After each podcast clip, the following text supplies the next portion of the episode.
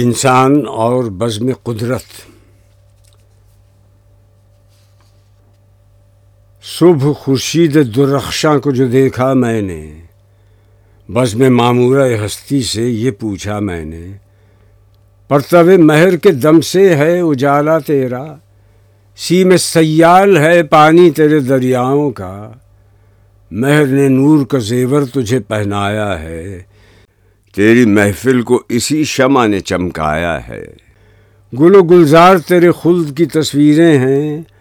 یہ سبھی سورہ و شمس کی تفسیریں ہیں۔ سرخ پوشاک ہے پھولوں کی، درختوں کی ہری۔ تیری محفل میں کوئی سبز، کوئی لال پری۔ ہے تیرے خیمہ گردوں کی تلائی جھالر۔ بدلیاں لال سی آتی ہیں افق پر جو نظر۔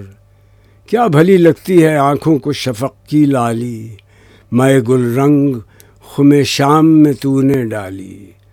رتبہ تیرا ہے بڑا، شان بڑی ہے تیری۔ پردہ نور میں مستور ہے ہر شے تیری۔ صبح ایک گیت سراپا ہے تیری ستوت کا۔ زیر خورشید نشان تک بھی نہیں ظلمت کا۔ میں بھی آباد ہوں اس نور کی بستی میں مگر جل گیا پھر میری تقدیر کا اختر کیوں کر؟ نور سے دور ہوں، ظلمت میں گرفتار ہوں میں۔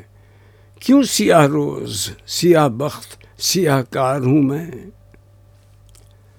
میں یہ کہتا تھا کہ آواز کہیں سے آئی، بام گردوں سے و یا سہن زمیں سے آئی۔ ہے تیرے نور سے وابستہ میری بود و نبود۔